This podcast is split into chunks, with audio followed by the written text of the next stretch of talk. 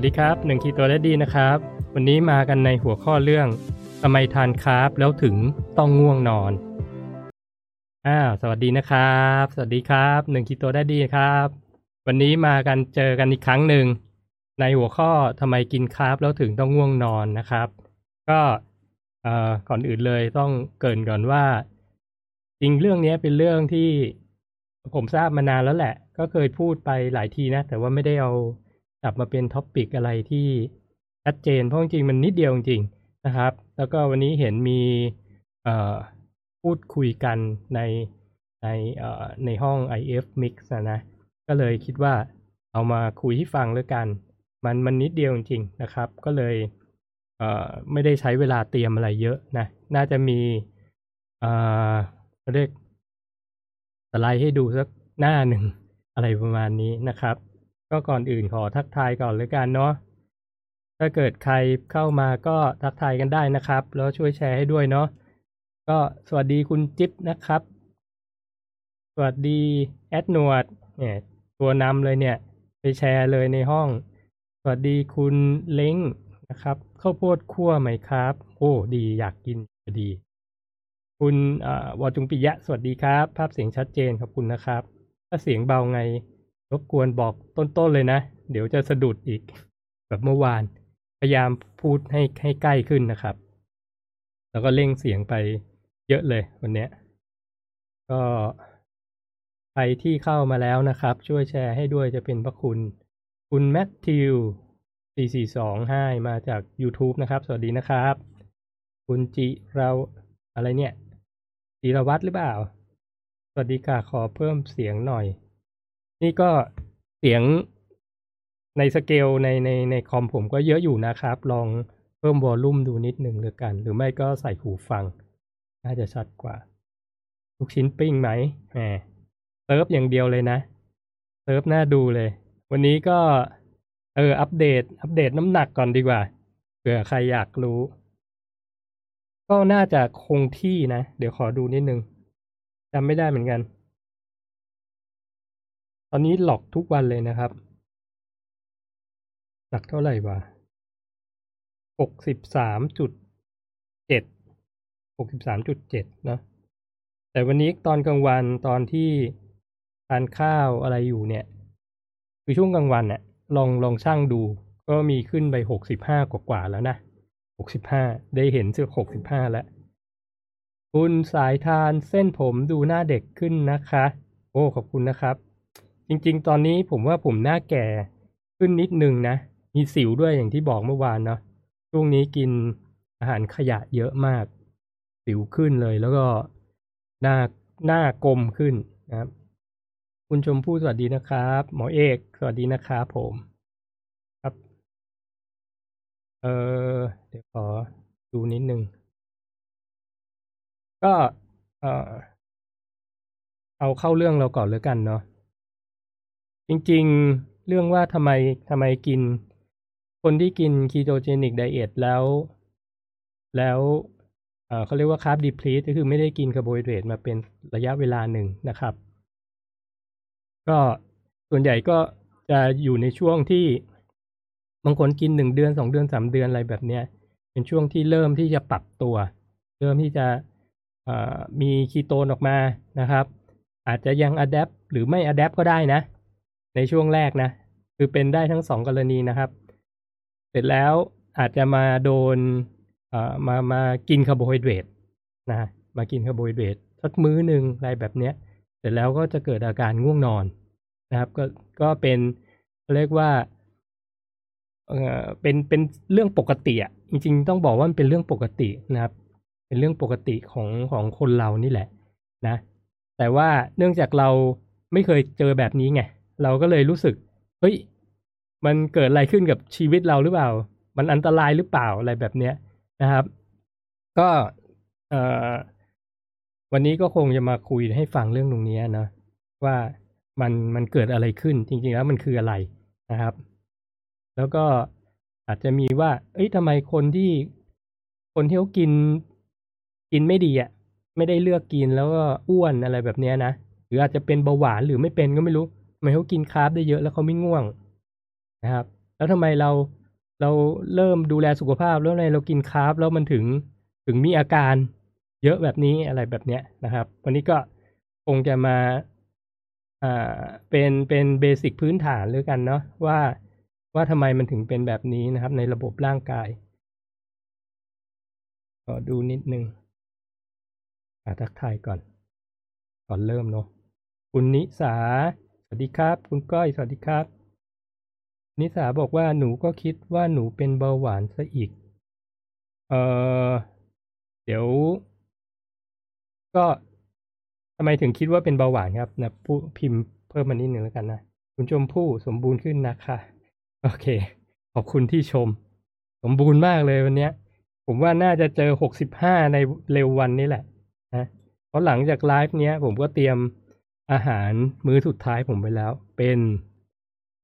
ขนมปังสองคู่สี่แผ่นนะครับทาเนยถั่วแล้วก็ทาแยมนะก็จะจบที่ที่มื้อนั้นเลย อาจจะมีกินนมเพิ่ม แล้วก็ยังมีเอ่อเคยใครเคยกินบ้างคุกกี้สิงคโปร์อะพอดีแม่ให้มาถุงเบเริ่มเลย อร่อยมากนะครับ ก็น่าจะกินประมาณนั้นนะ เป็นมื้อก่อนนอน มันถึงได้อ้วนเนี่ย มันถึงได้อ้วนในตอนเนี้ยกุเลยล่ะ โอเค เรามาเริ่มกันเลยดีกว่าไหมเรามาเริ่มกันเลยดีกว่าไหมช่วยเอ่อชวนเพื่อนๆมาฟังนะครับ คุณแมทธิวถามว่าสูงเท่าไหร่ ผมสูงร้อยหกสิบเจ็ดนะครับ คุณเอ่อใสใสสุรีใช่ไหม สวัสดีนะครับโอเคเดี๋ยวจะสวิตไปที่ตัวสิ่งที่ผมเตรียมมานะ เห็นนะนะครับ จริงๆอันเนี้ยเซิร์ชใน Google ก็เห็นนะ ผมว่าหลังจากไลฟ์เนี้ยก็คงไปหาข้อมูลกันเองได้แล้วแหละนะครับ จริงเรื่องเนี้ยรู้มานานแล้วบอกจริงรู้มานานแล้วเอ่อแต่ก็เอ่อไม่เห็นคนเขาเอามาพูดกันเท่าไหร่นะ ก็เลยมามาคุยให้ฟังเลยกัน แต่หลังจากวันเนี้ยรับรองเลย คนคงจะพูดเรื่องนี้กันเยอะนะครับ mark my word เลยละตอนเนี้ย อันเนี้ยเป็นเขาเรียกว่า hypothesis ของ carbohydrate serotonin connection นะครับ จริงๆเรื่องในการที่เราทำไมเราถึงง่วงเนี่ย มันเกี่ยวกับหลาย ๆ อย่างนะครับ ต้องบอกก่อนว่าสิ่งที่ทำให้ร่างกายเราง่วงได้เนี่ย ก็คือมันต้องมีchemical บางอย่าง ที่ร่างกายมันมันมันหลั่งออกมานะ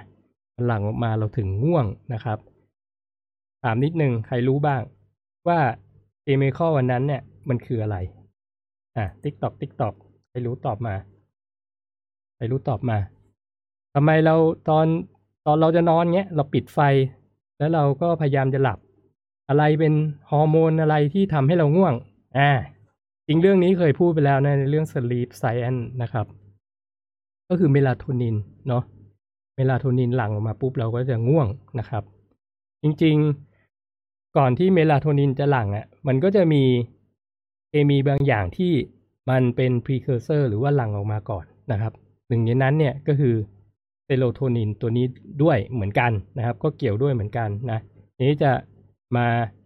ให้ดูความสัมพันธ์เลยกันนะ อันนี้ก็เอ่อเป็น reference มาจากเอ่องานวิจัยนะครับ เมื่อปี 2019 นี่เองนะ ให้ดูใหญ่ ๆ นิดนึงแล้วกันโอเค step หนึ่งเอ๊ะจะดูง่ายกว่าไหม step หนึ่งเอ่อเราคงจะรู้กันอยู่แล้วเนาะเวลาเรากิน high carb meal หรือกินอาหารใน setting ที่มีคาร์โบไฮเดรตปริมาณสูงๆนะกิน carb สูงๆเนี่ยพวกนี้นะครับ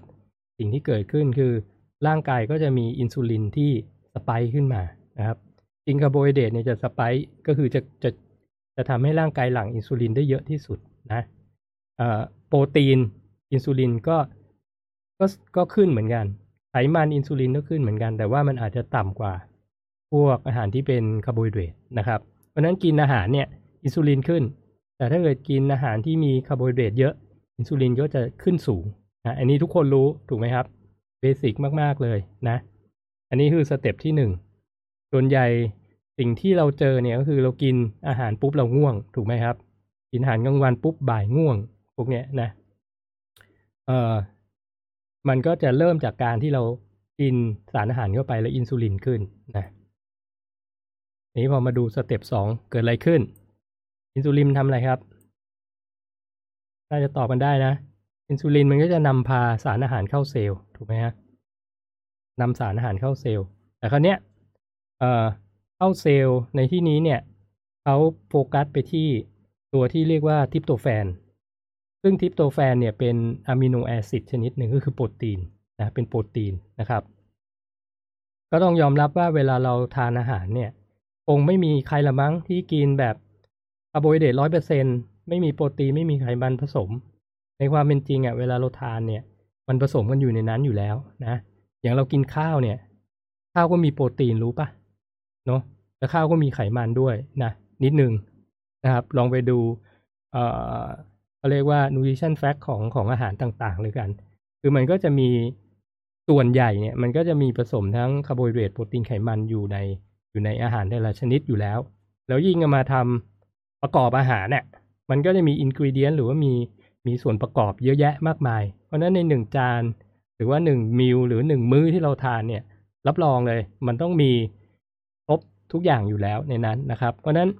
เอ่อมันก็จะมีตัว tryptophan อยู่ด้วยนะ ซึ่ง amino acid ในในอาหารเนี่ย โดยเฉพาะ tryptophan เนี่ยก็ส่วนใหญ่ก็จะได้จากจากพวกอาหารที่เป็นโปรตีนสูงๆแหละนะครับทิปโตแฟนก็เป็นหนึ่งในนั้นนะ เป็นเอ่อกรดอะมิโนจำเป็นตัวหนึ่งนะครับ เพราะนั้นเเวลาเราทานอาหารอินซูลิน ถูกหลั่งออกมา มาอินซูลินก็จะทำงานของมันนะ โดยการที่จัดเก็บพวกสารอาหารต่างๆ ที่ผ่านการย่อยสลายในในร่างกายเราเนี่ย ที่มีประโยชน์มันก็จะเอาไปใช้งานนะครับหนึ่งในนั้นก็คือจะมี tryptophan นะ อันนี้คือ step ที่สองนะครับ ก็จะมี tryptophan เนี่ยเอ่อ circulate อยู่ในอยู่ในร่างกายเราแล้วมันก็จัดเก็บนะอันนี้มาดู step ต่อไป ถึงตรงนี้ยังตามมันทันนะครับ มันยังไม่ได้ยากอะไรเนาะจริงๆไม่ได้ยากหรอกอย่างที่บอก มันเป็นเรื่องที่ง่ายมากนะครับ ก็เลยไม่ต้องเตรียมอะไรเยอะ step ที่สามนะ ผมไม่ทำไงให้ทุกคนเห็นเนี่ย ยกขึ้นมาไม่ได้แล้วอะเออก็ประมาณนั้นเนาะ stepที่สาม อันนี้ step ที่สามเนี่ยมันเกี่ยวในในสมองนะครับ ในสมอง ก็คือตัวสิ่งที่สั่งให้เราง่วงเนี่ย จริง ๆ เซนเซอร์มันจะอยู่ในสมองนะครับ ซึ่งในสมองเนี่ยเราจะมีมีเขาเรียกว่า blood brain barrier อยู่นะไม่ใช่ว่าอยู่ดีสารอาหารอะไรที่อยู่ในเส้นเลือดอยู่ดีมันจะพลุบเข้าไปอยู่ในสมองได้นะ มันต้องผ่าน blood brain barrier ตัวนี้นะครับ ซึ่งเอ ถ้าเรารับประทานอาหารแล้วมันมี tryptophan อยู่ แล้วมีอินซูลินอยู่เนี่ย โดยส่วนใหญ่เนี่ยนะครับ tryptophan เนี่ยมันจะสามารถที่จะผ่าน blood brain barrier เข้าไปในในสมองเราได้นี่คือ step ที่สามนะ step ที่สามจำไว้เลย ถ้าเรากิน carb ปุ๊บเนี่ยนะครับโดยเฉพาะอาหารที่เป็น high carb อินซูลินเราจะ spike เยอะ เพราะนั้นเวลาอินซูลิน spike เยอะเนี่ย มีสิทธิ์ที่ tryptophan นะซึ่งอยู่ในอาหารเหมือนกัน สามารถที่จะเข้าไปใน blood brain barrier ได้ได้ง่ายนะครับ เพราะนั้นมันก็จะมาถึง step ที่สี่นะ อันนี้แหละ มันเป็นสิ่งที่ทำให้ทำไมเราถึงง่วงนะครับ เวลาเรามีปริมาณของ tryptophan level หรือระดับของมันเนี่ย อยู่ในสมองค่อนข้างเยอะเนี่ยนะครับ มันจะทำให้เกิดร่างกายเราหลั่งเซโรโทนินออกมา นะซึ่งเซโรโทนินเนี่ยมันเป็นมันเป็น chemical ชนิดหนึ่งในในร่างกายแล้วนะครับ ซึ่งทำให้เรารู้สึก calm mood สมมติเขาพูดเขาจะพูดถึงว่าเราจะรู้สึกผ่อนคลายนะรู้สึกสงบลงนะครับ ประมาณนั้นนะคือเซโรโทนินนะครับ เพราะนั้นเเวลาเรามี tryptophan เยอะๆเนี่ยเลเวลมันเพิ่มขึ้นเนี่ย เซโรโทนินก็จะเพิ่มขึ้นตามนะครับ อยู่ในสมองนะอยู่ในสมองอยู่ในสมองเรานะครับ โอเคถึงตรงนี้มีคำถามไหมก็ยังไม่ยากอะไรเนอะกิน carb นะครับอินซูลินหลั่งอินซูลินก็จะ drive tryptophan เข้าไปในเข้าไปในสมองนะฮะแล้วก็ tryptophan เนี่ย มันก็จะเป็นส่วนหนึ่งที่ทำให้ระดับเซโรโทนินเนี่ยเพิ่มขึ้นนะครับ อันนี้อยากให้ดูอีกชาร์ตหนึ่ง เห็นประมาณนี้นะครับ อันนี้ที่เล่าเมื่อกี้นะครับว่ามันก็จะมี process ที่ tryptophan เนี่ยเข้าไปอยู่ในผ่าน blood blood brain barrier เข้าไป อยู่ในสมองเรานะครับทำให้tryptophan เนี่ยมันก็จะทำให้เลเวลของเซโรโทนินมากขึ้นนะครับถ้า tryptophan ลดลงเซโรโทนินก็จะลดลงด้วยนะ ซึ่งเซโรโทนินเนี่ยมันก็จะเอฟเฟกสิ่งต่างๆ เช่น memory ความทรงจำ cognition นี่คือความความทรงจำเหมือนกันนะครับ sleep แล้วก็ mood sleep คือการนอนหลับ mood ก็คืออารมณ์นะครับ ถ้ามันเพิ่มขึ้นนะถ้ามันเพิ่มขึ้นในในในเนี้ยมันคือมันคือดาวนะครับ เครื่องหมายมันคือดาวมันคือลดลง แต่ถ้ามันเพิ่มขึ้นมันจะทำทำงานตรงกันข้ามนะครับ ซึ่งถ้ามันเพิ่มขึ้นปุ๊บเนี่ย อันหนึ่งที่เห็นตรงนี้คือ sleep นะเราก็จะเอ่อง่วงนอน นะครับ เราก็จะเกิดอาการง่วงนอนมากขึ้นนะครับ แค่นี้เลย มีแค่นี้จริง ๆ อันนี้ อันเนี้ยคนก็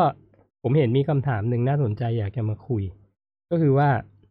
เอ่อมีคนบอกว่า พยายามลิงก์เรื่องนี้กับเรื่องของของการที่เรา เป็นเบาหวานหรือเปล่า ถูกไหม ทำไมคนเป็นเบาหวานถึงไม่ไม่ง่วงทำไมเราสุขภาพดีแล้วเราถึงต้องง่วงนะครับ ก็ต้องบอกว่าจริง ๆ ในความคิดเห็นผมนะ ส่วนตัวก็คือ ถ้าดูจากจากสิ่งที่ผมเล่าให้ฟังตรงนี้เนี่ย มันหมายถึงว่าอะไร มันหมายถึงว่า คนสุขภาพดีอะ มันต้องง่วง มันต้องง่วงง่วงเป็นปกตินะครับ แต่ถ้าเกิดคนที่เป็นเบาหวานเนี่ยเขาทาน high carb meal เนี่ย อินซูลินหลั่งเนี่ย แต่ step ที่สองเขาก็คือว่า insulin receptor เขาไม่ทำงาน มันไม่สามารถที่รับสารอาหารเข้าไปในเซลล์ได้ ใช้งานไม่ได้ ใช้งานไม่ได้ อันนี้ก็คือคนที่เป็น insulin resistant และอินซูลินไม่สามารถที่จะทำงานในในในสิ่งที่มันต้องทำได้ เพราะนั้นร่างกายก็ต้องสร้างอินซูลินเพิ่มขึ้นอีกนะครับ เพิ่มขึ้นอีกจากตับนะจากตับอ่อน จนสุดท้ายถ้ามันเลื้อรังมากๆเนี่ยมันก็กลายเป็นว่าเป็นโรคเบาหวานประเภทสองนะครับ น้ำตาลก็จะค้างอยู่ในกระแสเลือด จริงๆก็นอกจากน้ำตาลแล้วก็อย่างอื่นด้วยนะเท่าที่เราคุยกันตรงนี้ก็คือพวกอะมิโนแอซิดต่างๆ มันก็ถูกดูดซึมไปใช้ไม่ได้เหมือนกันนะครับ เพราะประตูมันประตูเดียวกันพอมันใช้ไม่ได้ก็เกิดอะไรขึ้นมันก็ต้องขับออกทางไตนะเพราะฉะนั้นก็อาจจะเป็นไตเสื่อมเป็นโรคอื่นตามมา ก็เป็นเรียกว่า ของแถมจากการเป็นเบาหวานนั่นแหละนะได้ทุกโรคเลยนะครับ ก็ยินดีด้วยนะครับ คนที่ที่ชอบกินอาหารพวกไอชูการ์เยอะๆบ่อย ๆ นะครับ อันนี้แหละที่บอกว่าถ้าคุณสุขภาพดีเนี่ย แล้วคุณกินคาร์โบไฮเดรตเข้าไปแล้วคุณรู้สึกง่วงนอน มันเกิดจากสิ่งที่ผมพูดเมื่อกี้นะเป็นเป็น process ปกติของร่างกาย ไม่ใช่ว่าคุณผิดปกตินะครับ คนที่ผมก็เป็นเมื่อก่อนเนี่ย ผมก็เป็นเหมือนกันนะ จริง ๆ เนี่ยเอ่อถ้าเรารู้สึกง่วงนอนตอนกินเนี่ย คือเรื่องปกติถูกไหมแล้วถ้าเกิดคุณคุณทำไปเรื่อยๆเนี่ย จนมันเป็นเบาหวานเนี่ยแล้วคุณไม่ง่วงแล้วเนี่ย อันนี้คือผิดปกติ มากๆนะครับ มาก ๆเลยนะอย่างที่บอกเมื่อก่อนผมเป็นคือ ผมก็กินอาหารทั่ว ๆ ไป เพราะฉะนั้นช่วงบ่ายผมก็จะง่วงทุกวันนะครับ ผมก็คิดว่าผมก็ยังโชคดีที่ผมไม่ถึงกับจุดที่เป็นเบาหวานนะนะ มันอาจจะใกล้แหละนะครับ แต่เนี้ยก็เป็นทรายหนึ่งว่า เฮ้ย เรากินอาหารในสัดส่วนของของพวกสารอาหารที่อาจจะไม่เหมาะสมเท่าไหร่นักนะ มันก็เลยทำให้เราเรารู้สึกง่วงนอนตลอดนะครับ จริงๆ เราไม่ควรจะรู้สึกอย่างนั้นนะ ราะนั้นถ้าเกิดเราปรับการกินของเราได้เนี่ย ให้มันเหมาะสมกับการใช้งาน ผมว่ามันน่าจะดีกว่าที่เราเไม่ไม่เลือกกินนะครับ ไม่เลือกกินอันนี้ก็จะเป็นสิ่งที่อยากจะมาคุยให้ฟังแหละ มีแค่นี้จริง ๆ บอกแล้ว เรื่องคาร์โบไฮเดรตกับการง่วงนอนเนี่ยนะครับ มันมีแค่นี้เลยนะอะไหนดูคำถามนิดนึง คุณดงดุยตั้มมา ดังขึ้นแล้วครับ ขอบคุณนะครับ คุณนิกิ ติดตามข่าวสนใจหัวข้อนี้พอดี ขอบคุณครับ คุณณอาดากรีดอย่างเท่คุณดีมากๆอ้าวดียังไงเอ่ย ตอนนี้อ้วนมากนะครับ คุณอรวรรณสวัสดีนะครับ นี่จาก YouTube นะครับคุณดงดุยตั้มบอกว่าพี่หนึ่งเคยเจาะน้ำตาลปลายนิ้วก่อนและหลังออกกำลังกายไหมครับเจาะดูเองจริงนะครับ ไม่เคยครับ เคยแต่เจาะคีโตนครับ เพราะว่าผมมี มีที่วัดคีโตน แล้วผมก็มีแต่สตริปที่เป็นคีโตนนะก็เคยเคยวัดแต่คีโตน แต่ไม่ได้ใช้นานแล้วนะครับ น้ำตาลผมไม่เคยเจาะเอ่ออยากรู้ว่ามันสูงขึ้นไหมใช่ไหมอันนี้ไม่รู้ไม่ไม่เคยเจาะตัวเองนะครับ คุณรุยบอกว่าสวัสดีครับมา คุณสุรศักดิ์สวัสดีนะครับ คนมาที่หลังนี่ เอ่อผมอธิบายหมดแล้ว เสร็จหมดแล้วนะจริงๆมันมีแค่นี้แหละสี่ step ของการที่คาร์โบไฮเดรตมันไปเอฟเฟกต์เรื่องของการทำให้เราง่วงนอนนะก็จริง ๆ สิ่งที่ผมอยากจะแนะนำเลยแล้วกันนะครับสำหรับคนกิน ketogenic diet หรือกิน low carb นะ แล้วแล้วอยากทำเป็น cheat meal อะไรพวกเนี้ย ผมก็มักจะแนะนำว่าเอ่อ ไม่ไม่ไม่อยากให้กินแบบเยอะเกินความจำเป็น แบบ overboard อะไรแบบเนี้ย คือแบบบางคนอาจจะเอ่อถ้าไม่เคย ถ้าไม่เคยกิน refeed หรือ cheat day หรืออะไรที่ที่เป็น carb refeed เลยเนี่ยนะ แล้วจะลองครั้งแรกเนี่ย ผมพูดทุกครั้งก็คือว่า อยากให้ลองแค่มื้อเดียวนะครับ แล้วก็เลือกคาร์บซอสหรือว่าหรือว่าชนิดของคาร์โบไฮเดรต แป้งน้ำตาลพวกเนี้ยอย่าให้มันเยอะนัก อย่าให้มันหลากหลายบางคนแบบโอ้โหจัดเต็มมาเลยสี่ห้าแบบอะไรแบบเนี้ยก็ถ้าจะให้กินเนี่ยก็คืออาจจะเลือกสักแบบหนึ่งนะแบบเดียวก่อน แล้วก็จำนวนอาจจะไม่ได้เยอะนะครับคือถ้าจะกินพิซซ่าก็พิซซ่าไปนะพิซซ่าไปอย่างเดียว บางคนนี่แบบว่า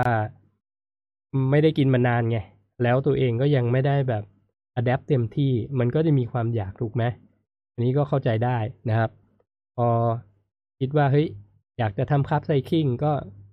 ยังไม่ adapt ดีก็ทำเลยแบบเนี้ย มันก็อาจจะเกิดอาการอย่างนี้ได้คือ bingeing เอ่อ disorder ได้ก็คือแบบ มันก็จะทำให้ตะบะแตกอะ กินโอ้โหเละเทะเลยอะไรแบบเนี้ย ซึ่งถ้ายังไม่ fully adapt เนี่ย มันมีสิทธิ์ที่จะตะบะแตกต่อเนื่องนะ มันก็อาจจะทำให้สิ่งที่เรา ลงทุนลุงแรงมามันมันสูญหายนะครับ เพราะนั้นถ้าจะลองเอ่อทำคัพไซคลิงเนี่ย ผมก็แนะนำว่าอาจจะกิน ketogenic diet แบบ strict ketogenic diet เลยหนึ่งเดือนหนึ่งเดือนครึ่งสองเดือนอะไรประมาณนี้ก่อนนะครับ แล้วก็เริ่มที่จะทำ cheat meal นะหนึ่งมื้อนะครับ อาจจะเย็นวันเสาร์อะไรแบบเนี้ยนะ เย็นวันเสาร์ เพราะว่าวันอาทิตย์มันหยุดไงเราก็จะมีวันพักวันหนึ่งนะเย็นวันเสาร์แล้วก็เริ่มที่อะไรที่เราอยากกินที่สุดนะเลือกมาหนึ่งอย่างแล้วก็ทานในมื้อเย็นนะครับทานในมื้อเย็น เพราะว่าถ้าเกิดมันง่วงนอนหรือว่าอะไรเนี่ยเราก็ได้หลับไปเลยอะไรแบบนี้นะครับ แล้วก็เอ่อก็อย่าพยายามขับรถเองนะพยายามขับรถเอง เพราะเราไม่รู้จริงนะครับว่าว่าเราจะเกิดอาการหรือเปล่านะ แอดนวดบอกต้องระวังตอนกินเข้าไปแล้วครับอ๋อใช่ถูกครับ อันนี้นี่มีมีเคสด้วยนะครับ ก็มีลูกเทรนผมนี่แหละ กินแล้วก็เกือบจะไปชนตูดรถคันข้างหน้านะก็เลยเตือนเตือนกันเอาไว้นะครับ อย่างผมที่ที่ผมทำตอนแรกอะจำได้เลย เป็น cheat meal ครั้งแรก ก็ไปกินเอ่อกินกับลูกนะที่ห้างนะครับ ลูกไปเรียนพิเศษ ก็ร้านอะไรวะมันคล้ายๆบุฟเฟ่อะคล้ายบุฟเฟ่ที่มีข้าวมีมีพิซซ่ามีอะไรเงี้ยเยอะแยะเลย ของพิซเซเลียใช่นี่เขาจะให้สปอนเซอร์เราไหมเนี่ยพิซเซเลียเขาจะมีบุฟเฟ่ใช่ไหมก็ไปทานเสร็จแล้วก็ออกมาทานไอติมนะครับ ทานไอติม แล้วลูกก็ไปเรียน แล้วก็ผมไปนั่งร้านกาแฟ ผมก็หลับอยู่ตรงโซฟาร้านกาแฟเนี่ย หลับแบบ หลับฝันดีเลยแหละ แต่แฟนผมอยู่ด้วยนะ ก็มีคนคอยดูนะครับ แต่ก็ง่วงระดับนั้นเลยนะ นั่นคือเป็นเป็นชีตมิลครั้งแรกนะครับ ก็น่าจะเป็นทุกคนแหละนะ อย่างที่บอกมันไม่ได้เป็นสิ่งผิดปกติ จริงๆ มันเป็นเรื่องปกติของร่างกายนะครับ เป็นเรื่องปกติของร่างกาย คนที่กินแล้วไม่ง่วงเนี่ย เป็นไปได้ว่าอินซูลินเขาไม่ทำงานเนี่ย คือมันหลั่งออกมาแต่ว่าอินซูลิน resistant ไปแล้ว มันไม่ได้ drive ตัวทริปโตเฟนเข้าไปในเซลล์เพราะนั้นมันก็เลยไม่เข้าไปในสมอง มันก็เลยไม่ต้องไปหลั่งสร้างเซโรโทนินทำให้ง่วงนะครับ มันก็เลยเป็นอย่างนั้นนะ เพราะฉะนั้นคนทั่วไปนะครับ ที่สุขภาพดีทั่วไปเนี่ย กินคาร์โบไฮเดรตมากเกินไป แล้วมีโปรตีนที่เป็นทริปโตเฟน เยอะเกินไปก็มีสิทธิ์ที่จะง่วงได้นะครับ ลองไปดูพวกนักกีฬาก็ได้นะ นักกีฬาเนี่ย สมมติ คนที่จะไปแข่ง Asian Games อะไรพวกเนี้ยคนที่ดูแลทีมเนี่ย หรือดูแลนักกีฬาเนี่ย เขาก็จะมีschedule ให้นักกีฬาตื่นมาแล้วกิน แล้วก็ train ช่วงเช้า แล้วกินกลางวันแล้วก็ไปนอนนะมันก็จะเป็นเป็น process ปกติของของคนเตรียมตัวเตรียมนักกีฬาอยู่แล้วนะครับเขารู้อยู่แล้วว่าทานปุ๊บมันจะต้องง่วงเขาให้นอนนะพอนอนพักตื่นมา เย็นก็ไป train อีกรอบหนึ่งนะครับ อันเนี้ยมันก็เป็นเรื่องปกติที่เขาเขารู้อยู่แล้วว่าอาหารเนี่ยมันไปเอฟเฟกอะไรกับร่างกาย ก็จะให้ทำแบบนั้นนะครับ ก็ประกับกันแล้วกัน ถ้าเป็นคนที่รักษาสุขภาพนะครับ ส่วนใหญ่เนี่ยเอ่ออย่างที่ผมเล่าไปแล้วเนาะถ้าเกิดสมมุติว่าอยากทำคัพไซคลิงก็ไปทานวันอาจจะเป็นเสาร์อาทิตย์ช่วงเย็นอะไรแบบนี้แนะนำที่หนึ่งมื้อจะเป็น หนึ่งเดย์หรือว่าหนึ่งวันนะครับ ถ้าเป็นมือใหม่นะถ้าเป็นมือใหม่ ถ้าทำมาสักพักหนึ่งรู้เองว่าเรากินได้แค่ไหนยังไงนะครับ หรือถ้าจะทำ TKD นะครับ ที่ผมจะทำต่อไปเนี่ย ก็คือว่าผมจะใช้คาร์บในช่วงเทรนนะซึ่งค้าผมเนี่ย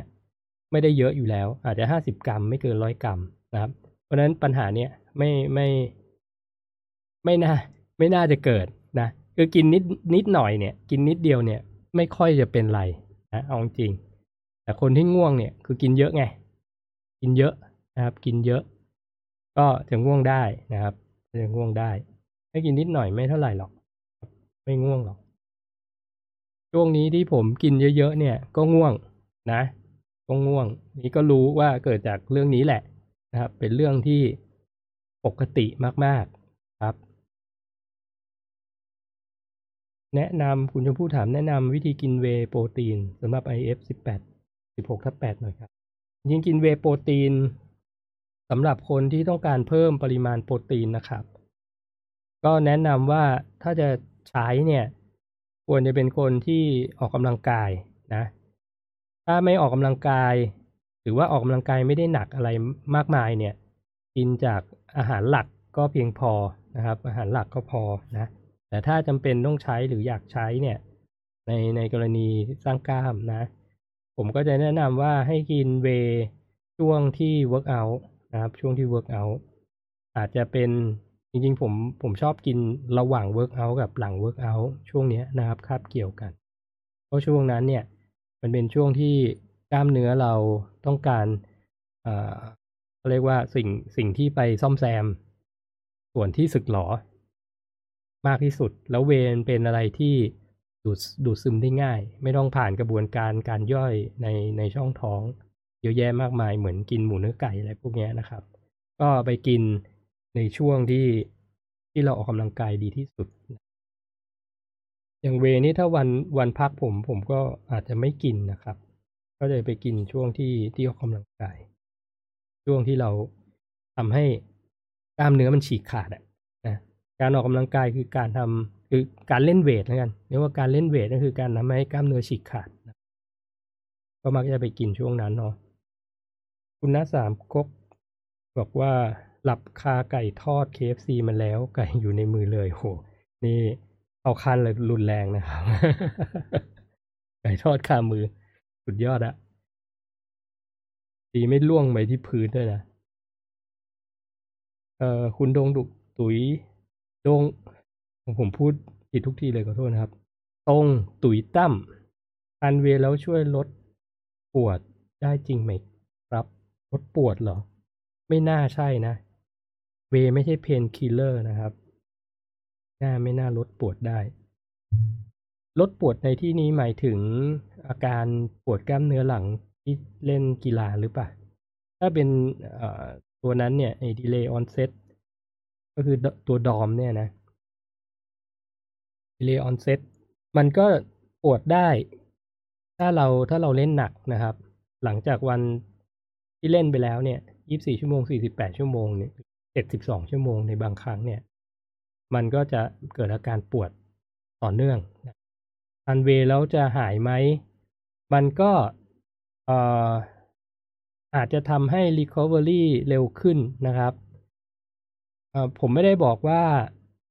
วันพักจะไม่กินโปรตีนนะ คือโปรตีนต้องกินให้ถึงอยู่ดี เพียงแต่ว่าเราใช้เวในช่วงที่เอ่อตอนที่ออกกำลังกายหรือหลังออกกำลังกายเนี่ย มันจะดูดซึมเข้าไปช่วยได้เร็วที่สุด แต่หลังจากนั้นเนี่ย 24 ชั่วโมง 48 ชั่วโมง 72 ชั่วโมง หลังจากนั้นคือวันต่อไปอะ คือทุกวันเราต้องกินโปรตีนให้ถึงเรียกว่าให้ถึง สิ่งที่เราต้องการนะครับ อย่างเอาตรงเอาแบบ สิ่งที่ผมใช้เลยแล้วกันนะ คือผมกิน2กรัมต่อน้ำหนักตัว1กิโลกรัม ช่วงนี้ผมก็จะกินประมาณ130กรัมโปรตีนทุกวันนะครับ ต้องถึงทุกวันนะก็มันก็จะช่วยถ้าเรามีโปรตีนอยู่ใน circulate อยู่ในร่างกายเนี่ย มันก็อาจจะช่วยทำให้การ recovery ดีขึ้นนะ จริงๆ เนี่ยอ่อมันมีอีกเรื่องหนึ่งที่อยากจะพูดเหมือนกัน นะครับ เรื่อง muscle recovery เนี่ย มันมีสองสองสองตัวนะที่ช่วยเรื่อง recovery ตัวหนึ่งก็คือ ถ้าคุณอยู่ในโหมด ketosis เนี่ย มันจะเป็นโหมดที่เขาเรียกว่า muscle preservation คือสามารถที่จะป้องกันกล้ามเนื้อสูญสลายได้ได้ดีนะครับ มันก็จะช่วยเรื่องของ muscle recovery ได้ด้วยเช่นกัน กับอีกตัวหนึ่งนอกจากไขมันแล้วอีกตัวคืออะไรรู้ไหมก็คือคคาร์โบไฮเดรตนี่แหละาร์โบไฮเดรตช่วยเรื่อง recovery ของกล้ามเนื้อเช่นเดียวกันนะครับเพราะนั้นไม่ต้องไปเถียงใครนะ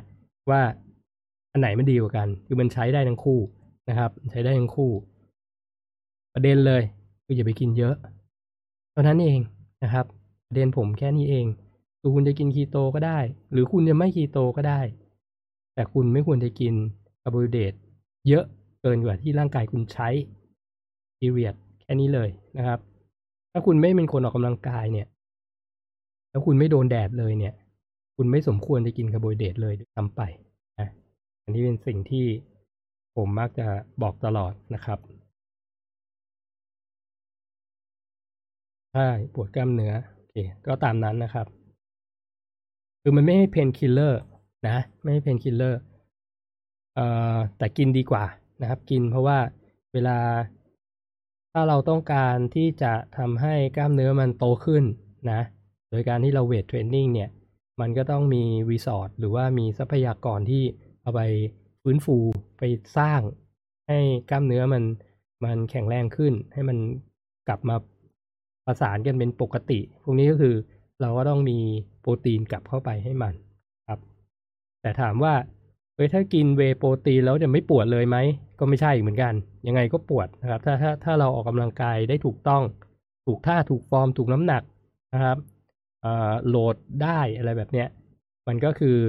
สามารถที่จะช่วยได้นะทำให้ทำให้กล้ามเนื้อเราเพิ่มเติมขึ้นได้ คุณยูจินยิน พวกอาหารเสริมราคานักกีฬาใช้อย่างแอลคาเนทีน LA อะไรพวกนี้กระตุ้นอินซูลินไหมเคยฟังที่พวกเขากินไปง่วงเราเนี่ยบอกไปง่วงละว่างวันเลย เอ่อพวกอาหารเสริมพวกนี้เนี่ย มันไม่ค่อยเอาจริงผมว่ามันไม่มีแคลอรี่นะครับ มันไม่ค่อยมีแคลอรี่เท่าไหร่นะอย่างเอา BCAA เลยก็ได้ BCAA แคลอรี่เป็นศูนย์นะนะครับ ก็คือเป็นเอ่อ เขาเรียกว่า เป็น amino acid เพียวๆนะ เป็นมันดูดซับเข้าไปได้เลย ดูดซึมเข้าไปได้เลย มันถามว่ากระตุ้นอินซูลินไหมอย่างพวกนักกีฬาเนี่ย ตัวที่จะกระตุ้นก็คือตัวที่อาหารที่เขากินเข้าไปนั่นแหละนะเพราะพวกนี้เขาจะกินเยอะกว่าปกติ มันก็จะกระตุ้นอินซูลินจากอาหารอยู่แล้ว พวกเสริมเสริมๆพวกเนี้ยมันมันไม่ได้เยอะอะไรนะครับ ไม่ได้เยอะอะไร แต่อย่างแต่ยกตัวอย่าง ยกเว้นนะ ยกเว้น ยกเว้นพวกเวบางชนิดเวที่เป็นพวกเวทเกนเนอร์พวกเนี้ยเขาจะมีน้ำตาลมาเยอะไอ้พวกเนี้ยกินเข้าไปกระตุ้นแน่นอนนะครับกระตุ้นอินซูลินแน่นอน มีอะไรกันมีบางสูตรเพิ่มเคซีนพวกเนี้ยซึ่งเคซีนก็จะเป็นเอ่อ long long acting long acting โปรตีนส่วนใหญ่เขาใช้กินตอนเย็นนะเนาะพวกเนี้ยมันกระตุ้นอินซูลิน แต่ถ้าเป็นพวกแอลคาเนทีน COA พวกนี้ไม่ไม่ BCAA ก็ไม่ กินช่วง fast ยังได้เลยนะผม คุณแจ็คสวัสดีครับคุณชมพู่เนื้อมะพร้าวอ่อนครับเท่าไหร่ เอ่อ เนื้อมะพร้าวใช่ไหมจำไม่ได้นะ ถ้าเปิดดูในใน Google ก็จะเห็นนะครับ เนื้อมะพร้าวเนี่ยคาร์บมีคาบเหมือนกัน แต่มีไขมันเยอะกว่าเท่าที่ผมจำได้นะาที่ผมจำได้ น้ำน้ำมะพร้าวเนี่ยคาร์บสูงน้ำตาลสูงนะครับ แต่เนื้อเนี่ย จะ carb น้อยกว่านะแนะนำว่าเอาไปทำเป็นขนมได้นะครับ ขนมคีโตที่ผมชอบกินก็คือ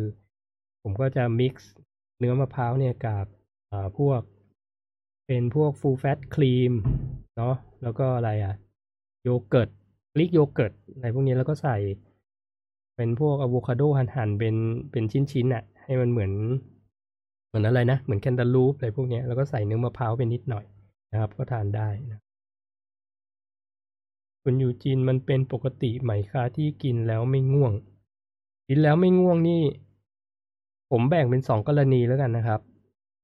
กินแล้วไม่ง่วงคือกินไม่ได้เยอะนะ ถ้าไม่ได้กินเยอะอะไรแบบเนี้ย มันก็อาจจะไม่ง่วงได้นะครับ เพราะว่า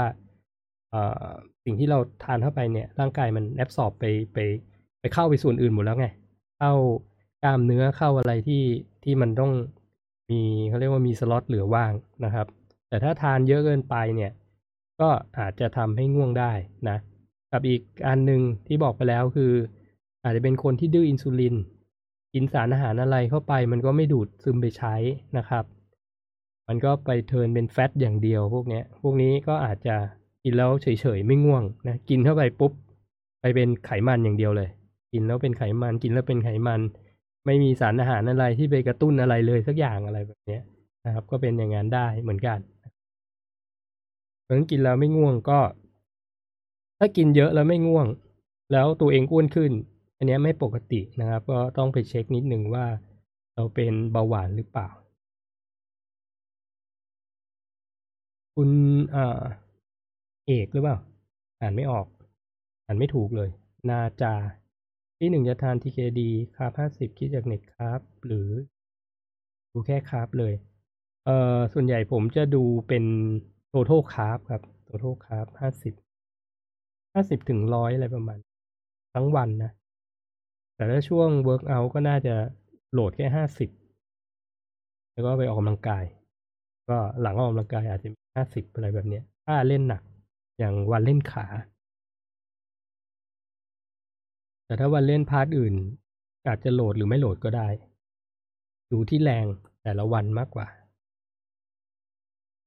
คุณดงหลุยตั้มเข้าใจแล้วครับครับ ผมตอบอะไรไป เข้าใจแล้ว ก็ดี ขอบคุณครับ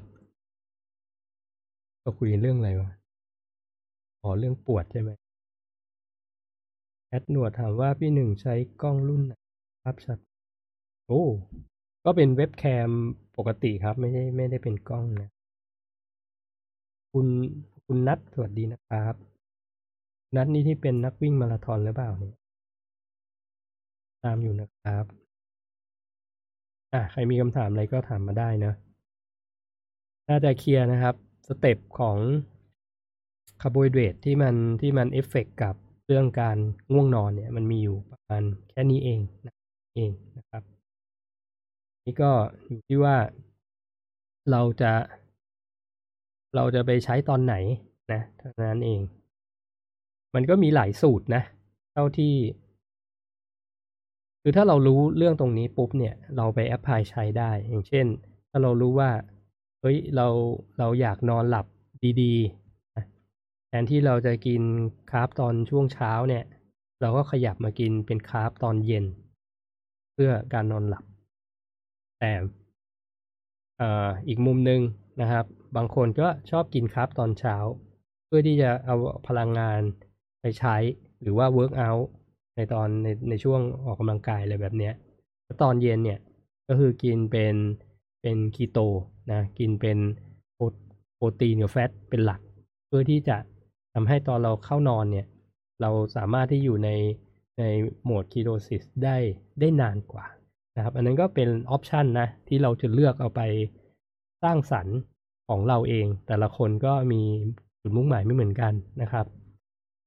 แล้วถ้าเรารู้หลักการแบบนี้เนี่ย เราสามารถ mix mix and match ได้เองอยู่แล้วนะอย่างผมก็จะ mix and match ได้เลย ว่าวันนี้เราจะกินยังไง เราจะกินคาร์บตอนไหนนะครับ กินคาร์บเท่าไหร่ จะกินเย็นดี หรือว่าเย็นไม่ต้องกินดีแบบเนี้ย เราสามารถที่จะ manage มันได้ สามารถจัดการมันได้นะถ้าเรารู้หลักการหลักๆพวกนี้นะครับ คนที่ไม่รู้เนี่ย เอาคนทั่วไปแล้วกันที่ไม่ได้สนใจเรื่องสารอาหารสังเกตดูก็ได้ คือมีอะไรก็กินอะเอออยากกินอะไรก็กิน ไม่ได้สนใจด้วยว่าในสิ่งที่กินเนี่ย มันคืออะไรครับโปรตีนไขมันไม่รู้เลย รู้แต่ว่าฉันจะกิน แบบเนี้ยเช้าก็จะกินแบบนี้กลางวันก็จะกินแบบนี้ เย็นก็จะกินแบบนี้โดยที่ไม่ได้ใส่ใจ ไม่ได้รู้อะว่าสารอาหารแต่ละมื้อมันคืออะไรบ้าง ถ้าเลเวลขยับขึ้นมาดีหน่อย ก็อาจอาจจะ อาจจะรู้บ้างว่ากินอาหารที่ที่เป็นคลีนฟู้ดนะอาหารที่แบบว่าไม่ให้จังฟู้ดอย่างเงี้ย ตัดน้ำตาลออกมาพวกขนมนมเนยตัดออก พวกนี้ก็อาจจะเป็นคนที่เรียกว่า health conscious ขึ้นมานิดนึง เริ่มที่ตระหนักเรื่องเรื่องของโภชนาการมานิดนึงเนี่ยสุขภาพเขาก็จะดีขึ้นขึ้นมาแหละนะครับ แค่นี้เองเนาะแต่ถ้าเรายิ่งมีความรู้แบบนี้เรื่อยๆ เพิ่มเข้ามาเนี่ย มันสามารถดีไซน์ได้เยอะกว่านั้นนะ คุณอยากได้รูปร่างแบบไหน มันก็ต้องลงดีเทลแบบนี้นะครับ ก็หวังว่าน่าจะเป็นประโยชน์นะ ที่เอามาพูดให้ฟังนะคุ ณนาจา เวลาทานคาร์บคือทานก่อนออกกำลังกายใช่ไหมควรทานหลัง ก็จริงๆเขาอ่าไม่อย่าเรียกว่าเขาเลย มันมีหลายสูตรนะ อย่างผมเองเนี่ย ผมชอบที่จะใช้คาร์โบไฮเดรตภาษาอังกฤษเขาเรียกว่า around workout around workout คืออยู่ในช่วงที่เราออกกำลังกายคือจะก่อนก็ได้นะครับ ก่อนเนี่ยเขาเรียก pre workout นะหรือว่าหลังก็ได้ก็คือเป็น post workout ระหว่าง workout เขาเรียกว่า อะไรวะภาษาอังกฤษอะช่างมันเถอะ กินระหว่าง workout ก็มีนะถามว่ากิน around workout หรือกินในช่วงก่อนหรือหลังหรือระหว่าง workout เนี่ย ข้อดีของมันเลยจริง ๆ ก็คือว่า มันคือสเต็ปที่หนึ่งในที่ผมอธิบายในหัวข้อวันนี้แหละ คือเราต้องการที่จะให้อินซูลินเนี่ยมันสไปค์แล้วมันก็วายสารอาหาร หรือว่าส่งสารอาหารเข้าไปในเซลล์ในช่วงที่เรากำลัง กำลังออกกำลังกายกำลังจะฉีกกล้ามเนื้อของเราออกมาเป็นส่วนๆครับ การออกกำลังกายคือการทำลายกล้ามเนื้อนะจำไว้เลยนะครับทำให้มันฉีกขาดอะให้มันเละเทะเลยอะแล้วอินซูลินเนี่ยมันจะช่วยเอาสารอาหารเข้าไปในเซลล์เพื่อที่จะซ่อมแซมนะครับที่จะซ่อมแซมมันนะเพราะนั้นส่วนใหญ่เนี่ยเขามักจะเอาคาร์โบไฮเดรตเนี่ยมากินอยู่ในช่วง อยู่ในช่วงนี้แหละช่วงช่วงที่ออกกำลังกาย อาจจะถ้าก่อนเนี่ยก็ต้องก่อนประมาณก่อนเลยหนึ่งชั่วโมงนะครับ ก่อนเลยหนึ่งชั่วโมง ถ้าเป็นคาร์บแบบคอมเพล็กหรือว่าคาร์บแบบที่ต้องย่อยนะ แต่ถ้าเป็นคาร์บแบบว่าเอ่อกินปุ๊บแล้วใช้ได้เลยเนี่ย ก็มีเหมือนกันอย่างนักกีฬาบางทีถ้าเกิดเเขาอย่างคนที่ทำ TKD ต่างประเทศอะเขาจะกินเป็นเป็นผง ละลายน้ำเขากินกระดกเข้าไปเลยสามสิบกรัมของกูโคสเพียวๆเลยนะแล้วก็รอประมาณสิบห้านาทีแล้วก็ไปออกกำลังกายไอ้พวกเนี้ยมันกินปุ๊บมันใช้ได้เลย แต่ถ้าแบบเราบอกว่าเช้าเราจะกินโอ๊กมิลอย่างเงี้ยก่อนไปออกกำลังกาย อันนี้ก็ต้องรอย่อยนะครับรอย่อยก็อาจจะต้องรอเวลานิดนึงแค่นี้ก็ดีเทลเยอะแล้วไม่เห็นไหมมันก็ต้องเรียกว่ามันต้องศึกษา มันต้องรู้ประมาณนี้นะ ว่า carb ที่เราจะกินเพื่อที่จะไปมีแรงตอนออกกำลังกาย ต้องรู้ว่าว่ากินแล้วมันจะไปใช้ได้ตอนไหน ถ้ากินเป็นเป็น dextrose พวกเนี้ย ที่นักกีฬาเขาใช้เนี่ยคือสิบห้านาทีเราก็ไปออกกำลังกายได้เลยนะครับ หรือว่าหลัง workout เนี่ย ก็อาจจะกินในช่วงสองชั่วโมงหลังจากที่เราออกกำลังกายเสร็จแล้ว ในช่วงนั้นเนาะก็จะมี window อยู่ประมาณนั้นที่น่าจะมีประโยชน์ที่สุด การที่จะ drive สารอาหารเข้าไปในเซลล์ถามว่าอย่างที่ผมพูดเมื่อกี้ถ้าเป็นวันที่ไม่ได้ไม่ได้เล่นหนัก ไม่ได้เล่นส่วนที่เป็นอย่างวันเล่นขาเนี่ย ผมชอบที่จะโหลดคาร์บนะครับ เพราะว่าเล่นขามันเล่นหนักมากนะแต่ถ้าเล่นไหลแบบเนี้ยนะไหลอย่างเดียวเงี้ยเผลอๆเนี่ย ถามว่าจะโหลดอะไรเป็นเป็น energy ตอนตอนก่อนเป็น pre workout เนี่ยโหลด MCT oil ก็ได้ นะครับโหลด MCT oil ก็ได้เหมือนกัน ถ้าคุณเป็น fat adapted คุณใช้ได้สองซอสเลยครับ เลือกเอาไปเลือกเอาครับกินปุ๊บหลับสบายเลย คุณวริยาพี่หนึ่งยังรับเทรนปะก็รับนะครับ ติดต่อหลังใหม่ คุณพงธาราสวัสดีครับ คุณลมใต้ปีกสวัสดีจ้ะ ออกมาดูย้อนหลังนะ โอเคครับคุณนะครับ ก็ถ้าเราเสามารถที่จะมีตารางอะนะตารางการออกกำลังกายของเราหรือว่ายิงไม่ต้องก็ได้มีมีแพทเทิร์นของเราอยู่แล้วในหัวของเราเนี่ยว่า วันที่ออกกำลังกายเนี่ย เราจะกินอะไรบ้างนะครับ ถ้าอยากใช้คาร์โบไฮเดรตทำ TKD เนี่ย ในช่วงในช่วง work out เนี่ย เราก็จะเราก็จะรู้แหละว่าเราควรจะเตรียมกินอะไรก่อน แล้วก็ work out เสร็จแล้วเราจะกินอะไรตามอะไรแบบเนี้ยนะที่เป็น carb นะ อันนี้เอาเอาเฉพาะ carb ก่อน อย่างโปรตีนเนี่ยต้องกินอยู่แล้วทั้งวันนะครับ ทุกมื้อนะต้องมีโปรตีนหมดเลยนะครับ ไขมันด้วยไขมันก็ต้องอ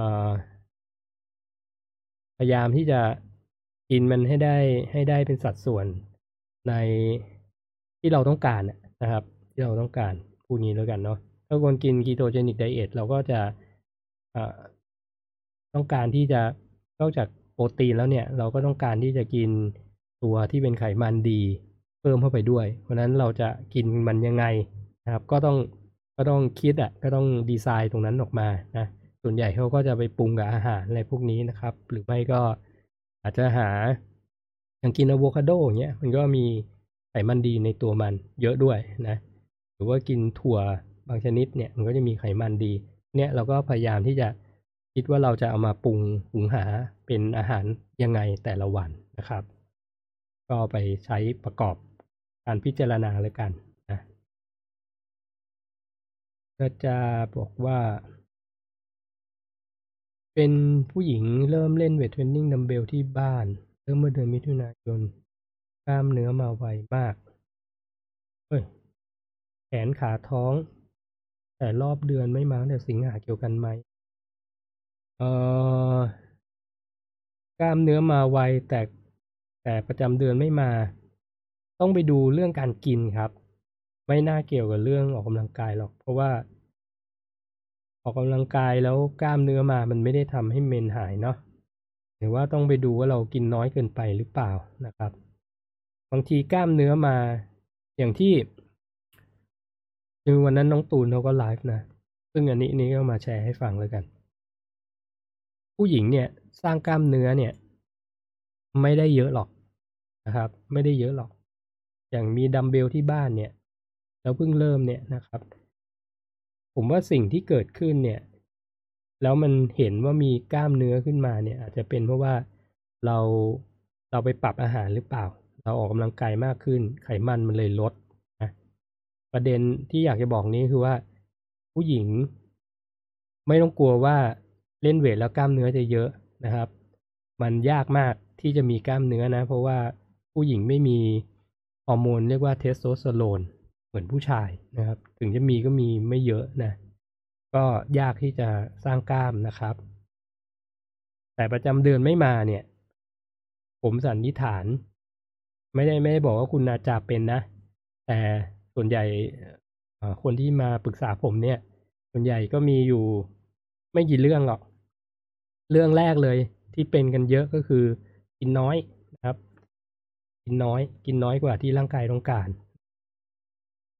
หรือออันดับที่สอง อาจจะกินปกติแหละ แต่ว่า กินปกติในในที่นี้หมายถึงกินคีโตนะครับ กินคีโต กินคีโตลากยาว แล้วไม่เคยเติมคาร์โบไฮเดรตเข้าไปเลย เพราะนั้นผู้หญิงเนี่ยลูกเทรนผมทุกคนเนี่ยไปถามได้เลยนะถ้าเป็นผู้หญิงเนี่ยเอ่อผมจะให้กินสติ๊กคีโตประมาณสองเดือนนะครับ พอเดือนที่สามเนี่ย ผมจะให้ทำ carb cycling ก็คือกินเป็น refeed meal ที่มีคาร์โบไฮเดรตอย่างน้อยก่อนมีประจำเดือน อาทิตย์ที่ก่อนมีประจำเดือนให้ refeed คาร์โบไฮเดรตเข้าไป ก็เมนส์ก็จะกลับมาปกติครับ แล้วก็มีเคสที่ทำกิฟต์เจ็ดครั้งเนี่ยจนจนกิฟต์อัพไปแล้ว ไม่คืออยากมีลูกทั้งสามีภรรยาเลยนะ มาเทรนกับผม แบบ มาแบบไม่ได้ไม่ได้สนใจว่าจะมีลูกนะ แต่เขาอยากสุขภาพดีขึ้นเนี่ยเริ่มตอนนั้นเริ่มจะจะอ้วนอะไรแบบเนี้ยกินเขาเรียกว่าอะไรสอนให้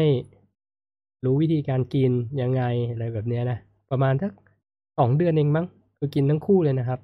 กินสตริกคีโตเลยนะพอเดือนที่สามมาบอกหนูท้องแล้ว เรียบร้อยเลย อันนั้นเป็นน้องคีโตคนแรกนะในประเทศนะ ตอนนี้น่าจะสี่ขวบแล้วมั้งมากนะครับ คุณยูยินยิน งั้นถ้าเรากินปกติก็กิน MCT ไว้ก่อนออกกำลังกายได้ไหมคะ ใส่กาแฟได้ครับได้ครับได้เหมือนกัน อย่างที่บอก วันที่ผมจะกินคาร์บเนี่ยเอ่อผมจะเอาไว้เป็นวันที่เล่นหนัก เล่นหนักผมคือเล่นขานะ วันเล่นขาเนี่ยผมจะคาร์บโหลดนะครับ MCT oil มันมันก็จะช่วย คือถ้าไม่ได้เล่นหนักหรือว่าเล่นbody part ที่ไม่ได้ load น้ำหนักเยอะเนี่ย จริงๆ ไม่ต้องกิน carb ก็เอาอยู่นะ ผมเอาอยู่ กิน MCT oil ได้เลย คุณนาจาบอกว่าปรับค่ะทาน low carb โปรตีนคูณสองเป็นผักทุกชนิดก็อาจจะลองอ อทานให้เยอะขึ้นนะครับขึ้น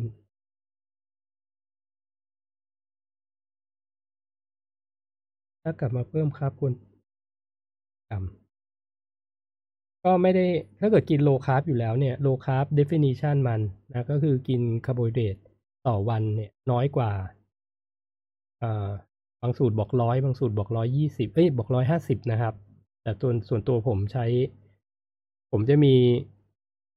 low carb ผมมีสามเลเวลด้วย ก็คือ low carb low carb ปานกลางกับ low carb สูงนะ low carb สูงก็คือร้อยห้าสิบกรัมของคาร์โบไฮเดรตต่อวัน นี่คือ low carb แบบสูงสุดเลเวลสูงสุดนะ หรือว่ากินถ้ากินแบบประมาณร้อยหนึ่งบวกบวกลบบวกบวกบวกบวกนิดหน่อยอะไรเงี้ยก็เป็น low carb กลางๆครับ แต่ถ้าเกิดกิน ช่วงระหว่างห้าสิบกรัมถึงร้อยกรัมเนี่ยจะตกที่แปดสิบอะไรแบบเนี้ยก็ถือว่า low carb เพราะนั้น low carb ของส่วนตัวผมจะมีอยู่สามสามสเกลนะสาม level อันนี้ส่วนตัวผมนะ คือ low carb บางคนไม่เหมือนกันนะครับ ส่วนตัวผมถ้าร้อยต่ำกว่าร้อยห้าสิบกรัมเนี่ยผมถือว่าเป็น low carb แน่นอนนะแน่นอนไม่ได้เยอะอะไรเลยนะครับ กินเข้าไปก็แทบจะระเหยเข้าร่างหมดละ ไม่ได้เยอะนะครับ อย่างถ้าเป็นอะผมยกเคสนักกีฬาเพาะกายแล้วกันนะนักกีฬาเพาะกายบางคน low carb ก็คือสองร้อยห้าสิบกรัมนะแต่ฟังก่อน พวกนั้นเนี่ย คือเขาน้ำหนักประมาณสองร้อยกิโลอะเป็นพวกโอ้ยเบลมเลยกล้ามเนื้อเต็มเลยนะครับ ถ้าเขากินต่ำกว่าสองร้อยห้าสิบกรัมเนี่ยเขาจะเฟนไม่ได้ พวกเนี้ย low carb ก็คือสองร้อยห้าสิบกรัม แต่เราเนี่ย คนเอเชียเนี่ยตัวตัวเล็กอะนะกล้ามเนื้อก็ไม่ได้ใหญ่นะครับ เพราะนั้นร้อยห้าสิบกรัมก็ถือว่าเป็น low carb แล้วครับสำหรับผมนะ บางคนเนี่ยอะพูดไว้ก่อนเลย บางคนเป็นเบาหวานมาอย่างเงี้ยเพิ่ง reverse เพิ่งเริ่มมากิน low carb เอ้ยกินคีโตแล้วก็เออ มี A1C ที่ดีขึ้น แล้วอยู่ดีจะมาบอกว่ากิน low carb ที่ร้อยห้าสิบกรัมเนี่ย มันก็อาจจะไม่ใช่นะ ต้อง อย่างที่บอกต้องฝึกจากเบาไปหาหนักครับ เพิ่มเพิ่มค่อยๆเพิ่มเข้ามาทีละนิดทีละนิดนะ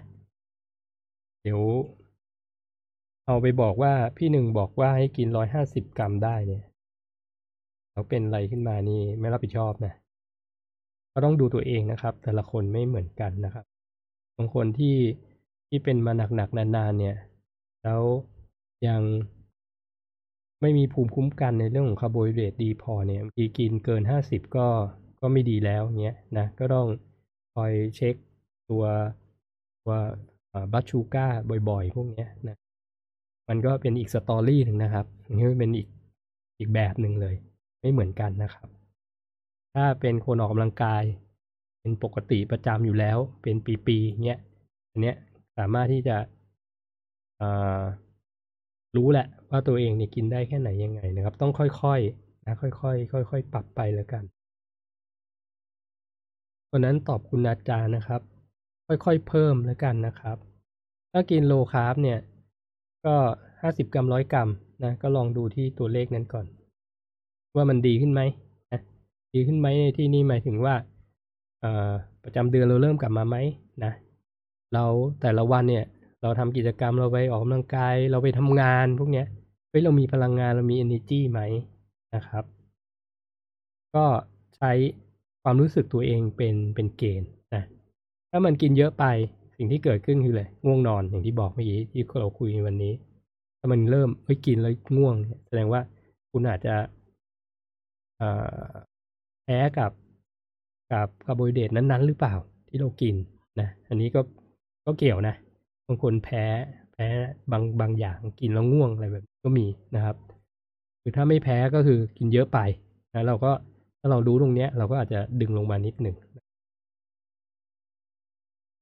ลองดู คุณนัทถามว่า อยากได้คำแนะนำสำหรับการโหลดสัดส่วนสารอาหารสำหรับนักวิ่งมาราธอนครับ ช่วงเวลาก่อนวิ่งขณะวิ่งนะหลัง โอ้ หลอกถามปะเนี่ย นัดทำมาตั้งนานแล้วเนาะ นักวิ่งมาราธอนเหรอ จริงๆเออมันก็มีหลายสูตรอีกเหมือนกันเนาะตอนนี้คุณนัดทานยังไง เออลองพิมพ์มาให้ผมหนึ่งเลยกันก่อนวิ่งขณะวิ่งหลังวิ่งเอ่อถ้าเป็นสาย endurance นะครับ อันนี้เรากินคีโตใช่ไหม กิน keto low carb หรือเปล่า มันก็ต้อง เอ่อทำให้ตัวเองเป็น ผมให้หลักการแล้วกันนะคงจะมามา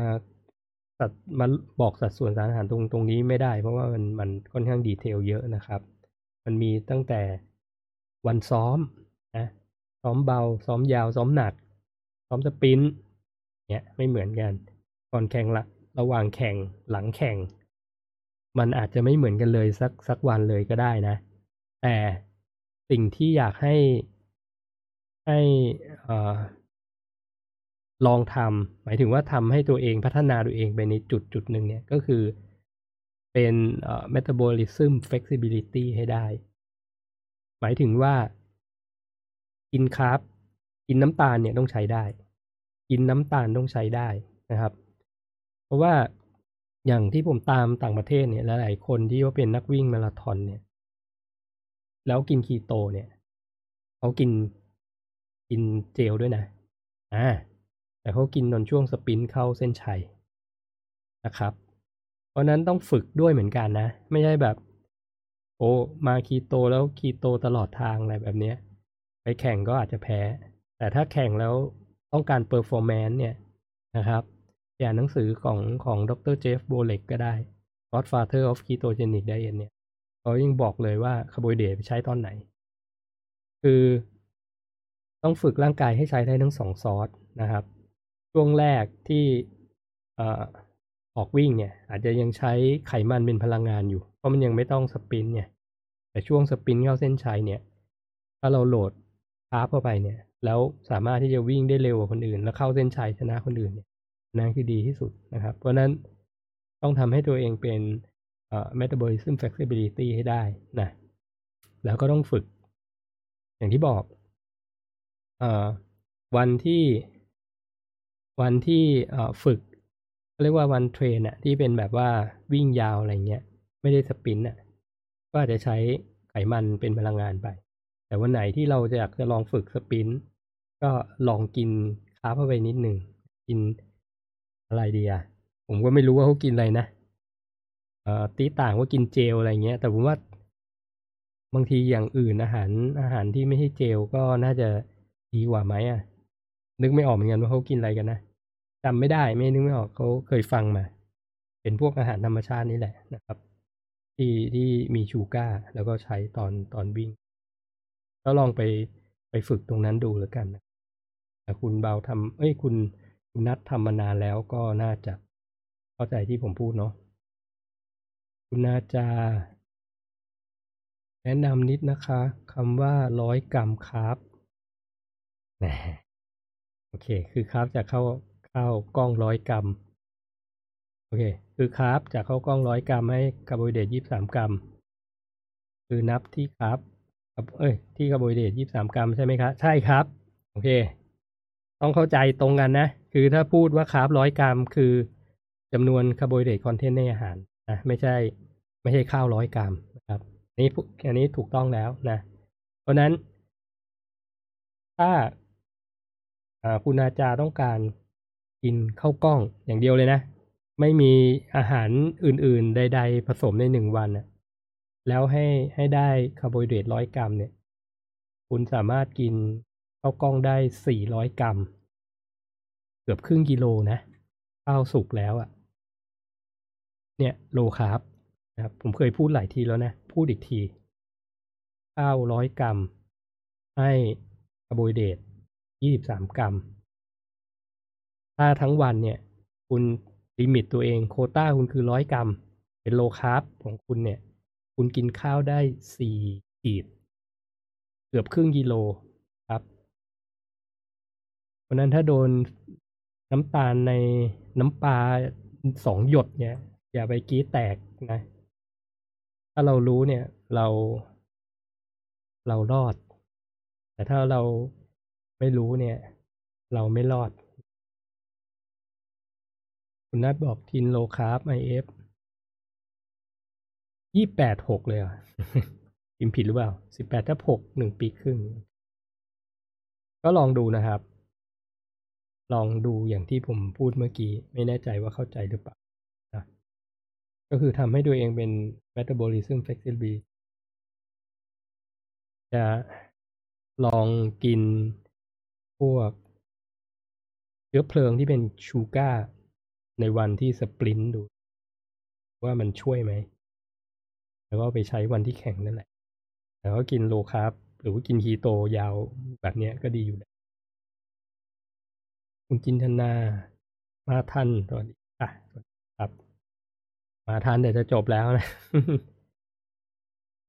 คุณนงรักสวัสดีครับ คุณซ่าอิมานาสวัสดีนะครับ อ่า คุณนาจาบอกข้าวสี่ขีดมากกินไม่ถึง เห็นไหมพอความลับมันถูกเฉลยมาเนี่ย มันง่ายไหมอะ low carb เนี่ย เอาให้กินห้าสิบกรัมต่อวันเลยนะ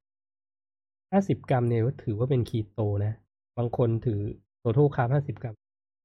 คุณก็กิน carbกินข้าวกล้องได้สองขีดนะสองร้อยกรัมว่าหนึ่งจานนะใช่ไหมถามว่ากินข้าวหนึ่งจานกินข้าวกล้องหนึ่งจานเป็น low carb ไหมเป็นนะครับและอย่างอื่นก็เป็นผักชนิดอื่น อย่างผักเนี่ยผมไม่นับ carb ด้วยซ้ำไปเพราะมีไฟเบอร์เยอะนะแต่อย่าหลงไปกินพวก หัวเผือกหัวมันอะไรเสริมแล้วกันนะ ก็ partition ให้ดีเลือกให้ดี ว่าหนึ่งร้อยกรัมที่เป็นคาร์บเนี่ยเราจะกินอะไรนะครับ ไปศึกษาพวกหลักสารอาหารให้ดีแล้วกัน อย่างคุณนาจาเนี่ยพูดมาเนี่ยเมื่อกี้ข้าวกล้องร้อยกรัมมีคาร์บยี่สามกรัมข้าวกล้องร้อยกรัมมีคาร์โบไฮเดรตยี่สามกรัมไอ้แบบเนี้ยต้องรู้เลยสิ่งที่เราจะกินนะรู้ไหมพวกนักเพาะกายอะ่ะ เวลาเขาเตรียมตัวแข่งนะครับ อาจจะสามเดือนสี่เดือนก่อนไปแข่งนะ บางคนนะ่ะกินอาหารอยู่แค่เจ็ดอย่างเองนะ ingredient เขามีอยู่แค่เจ็ดอย่าง เพราะนั้นเขาแทบจะไม่ต้องไป My Fitness พาวสารอาหารทุกวันนะเพราะกินอะไรบ้างอะ่ะอกไก่บล็อกเคอรี่ไข่ขาวไข่แดง อะไรพวกเนี้ย มีเจ็ดอย่างอะ่ะ กินวนๆไปแบบเนี้ย แต่ถ้าเกิดเราวันวันหนึ่งถ้าเราไม่ได้ซีเรียสนะ เอางี้คือเขาพูดแบบนี้มันฟังดูยากใช่ไหม เขายากเพราะว่าเขาต้องไปแข่งไง แต่เราเนี่ย เราอาจจะกินพวกพวกส่วนประกอบอาหารเนี่ย ลองนึกนึกดูแล้วกันว่าเรากินกี่อย่าง เป็นร้อยอย่างไหมหรือเป็นพันอย่างไหมจากประสบการณ์ผมนะ ที่ผมแทร็กเองทุกวันเนี่ย ผมว่าหลักสิบเองมั้งสิบกว่าอย่างยี่สิบอย่างอะไรประมาณนี้ไม่เกิน ไม่ได้กินอะไรพิสดาร นานๆจะพิสดารที แล้วค่อย search ทีบางทีต้องไป search อย่างเช่น อะ อย่างเช่นอะไรดีวะมันไม่ค่อยมีอะไรพิสดารนะคือเวลาเราเรารู้แล้วมันก็ search แล้วมันก็จะบันทึกอยู่ในแอปนั่นแหละนะคือกุ้งก็คือกุ้ง กุ้งสารอาหารมันแค่ไหนมันก็อยู่แค่นั้นแหละเซิร์ชอะไรมันก็เจอกุ้งนะปลาเนี่ยกุ้งปลาไก่หมู มีอะไรไงข้าว มีไม่กี่อย่างอะ ที่ที่ที่เรากินประจำประจำนะครับ เพราะฉะนั้นอย่าไปกลัวว่ามันจะยุ่งยากนะ แต่ถ้าบอกว่าคุณเปลี่ยนสิ่งที่คุณกินทุกวันเลยสามร้อยหกสิบห้าวันไม่เคยกินซ้ำเลย หมูปีหนึ่งกินครั้งหนึ่งแต่แต่อีกสามร้อยหกสิบสี่วันไม่รู้กินอะไร คือมันก็กินซ้ำแหละ ประเด็นผมอะมันไม่ได้ยากหรอกนะคุณนัทบอกขอบคุณมากครับ ลองทำดูครับคุณแจ็คถ้าเราเคี้ยวข้าวนานขึ้นสิบถึงสี่สิบครั้งต่อคำจะช่วยลดความง่วงได้ไหมครับเออไม่เกี่ยวนะ ไม่เกี่ยว มันอาจจะทำให้ง่วงหนัก เพราะอะไรรู้ไหมเพราะว่ายิ่งเคี้ยวละเอียดเนี่ยเคี้ยวละเอียดดีนะเคี้ยวละเอียดดีนะครับเคี้ยวละเอียดดีทำให้มันดูดซึมได้รวดเร็วนะครับซึมได้รวดเร็ว แต่ว่า ถามว่าง่วงไหมเนี่ยคือถ้าสิ่งที่เรากินมันกระตุ้นอินซูลิน แล้วร่างกายเราปกตินะ คือเอาเอาสารอาหารไปเก็บได้ปกติเลยเนี่ย มันก็มีสิทธิ์ที่จะง่วงได้ ถ้าเรากินคาร์บเยอะเกินไปกัน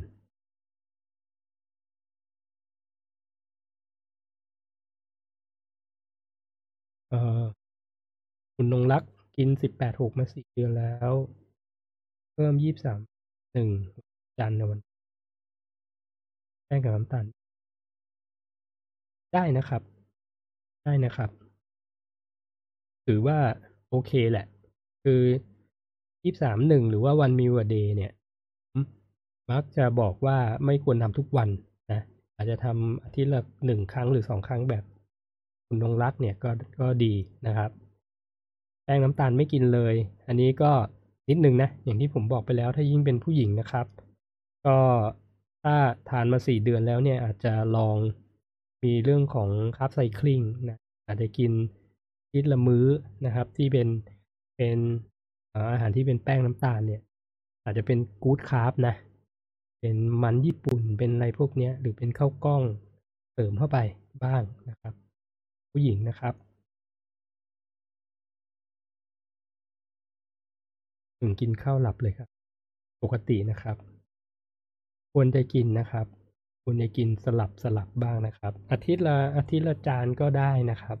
อย่าไปถึงกับไม่กินมันเลยนะคุณตาลสวัสดีนะครับคุณอาจารย์พี่หนึ่งครับทำสิบหกแปดทานสามมื้อเลยได้ไหมครับ โอ้สามได้ครับสามได้ ผมกินสี่เลยนะ ผมกินสี่มื้อเลย ถ้าตาม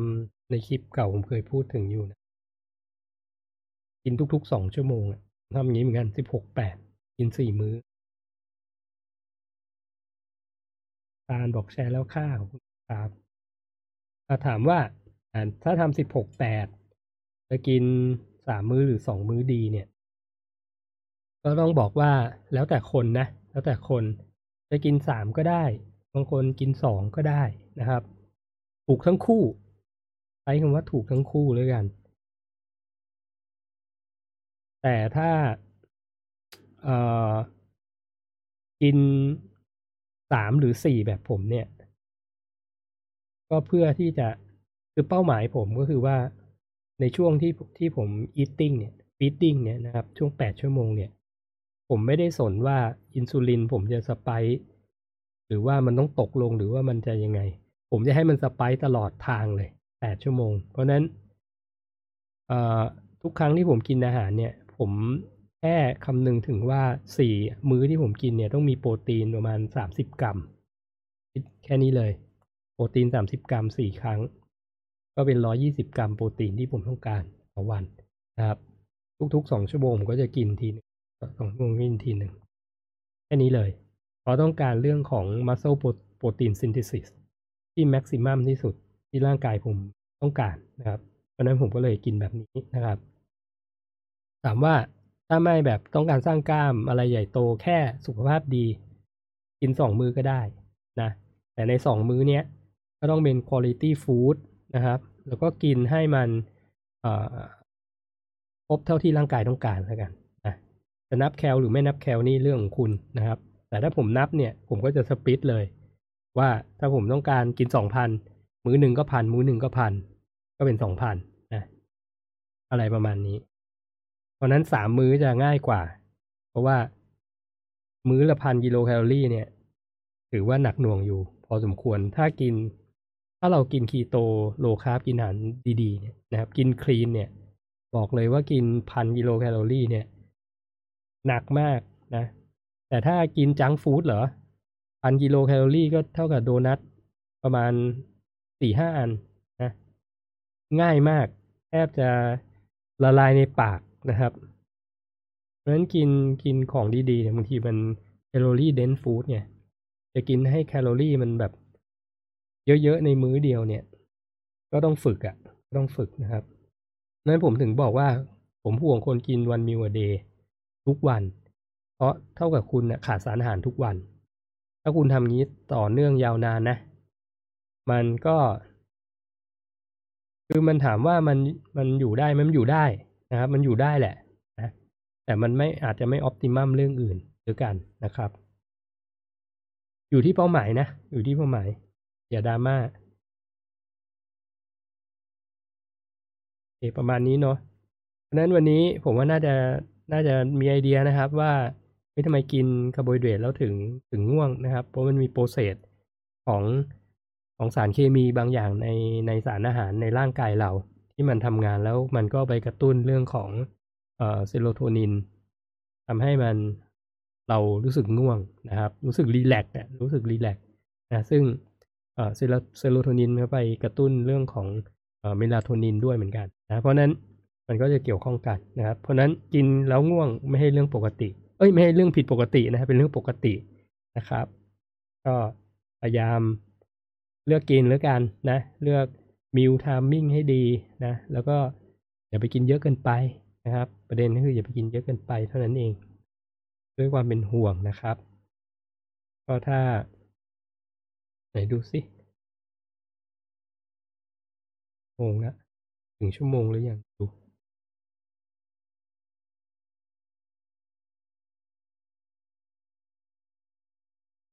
โอเค ถ้าไม่มีอะไรออกมีเอ่อคุณแพทสวัสดีนะครับนงรักทำไงดีคะจะกินโปรตีนพอบางครั้งกืนไม่ลงเลยโดยเฉพาะหนึ่งก็ อย่างที่บอกครับ คือกินโปรตีน โปรตีนเนี่ยสำคัญที่สุดแหล้วสารอาหารสามตัวเนี่ย โปรตีนเนี่ยต้องต่อวันต้องให้ถึงนะ ต้องให้ถึง อย่างน้อยเลยคือหนึ่งกรัมต่อน้ำหนักตัวหนึ่งกิโลกรัมถ้าหนักหกสิบก็ต้องกินโปรตีนให้ให้ได้หกสิบกรัม อย่างที่เราคุยเรื่องข้าวกล้องเมื่อกี้ เราก็ต้องรู้ว่าโปรตีนหกสิบกรัมได้จากไหนออย่างผมง่าย ๆ เลยสมการผมเนี่ย ผมต้องการโปรตีนสามสิบกรัมต่อมื้อ ผมต้องกินหมูเนื้อไก่อย่างน้อยขีดครึ่ง ขีดครึ่งก็จะได้โปรตีนประมาณสามสิบนะครับ มันกะกะแหละ มันไม่เป๊ะ ผมถึงกินร้อยร้อยไอขีดครึ่งไงร้อยห้าสิบกรัม หรือถ้าเอาตามแบบว่าคำนวณเลยนะ มันอาจจะเกินคุณว่าอ้าวมันก็เกินดิ คือเยอะดีกว่าน้อย เอาสไตล์ผมนะ เยอะดีกว่าน้อย ตอน track เนี่ย บางทีผมก็ใส่ต่ำกว่าที่ผมชั่งได้ ก็มี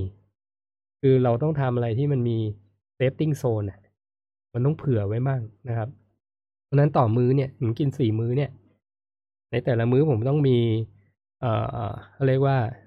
ถ้าเป็นหมูเนื้อไก่ก็ประมาณขีดครึ่งทุกมื้อนะ แต่หนึ่งมื้อผมว่าเป็นเวโปรตีนไปแล้ว เพราะนั้นอาหารหลักสามมื้อผมก็คือหมูเนื้อไก่ไข่พวกเนี้ยมันก็จะอยู่ที่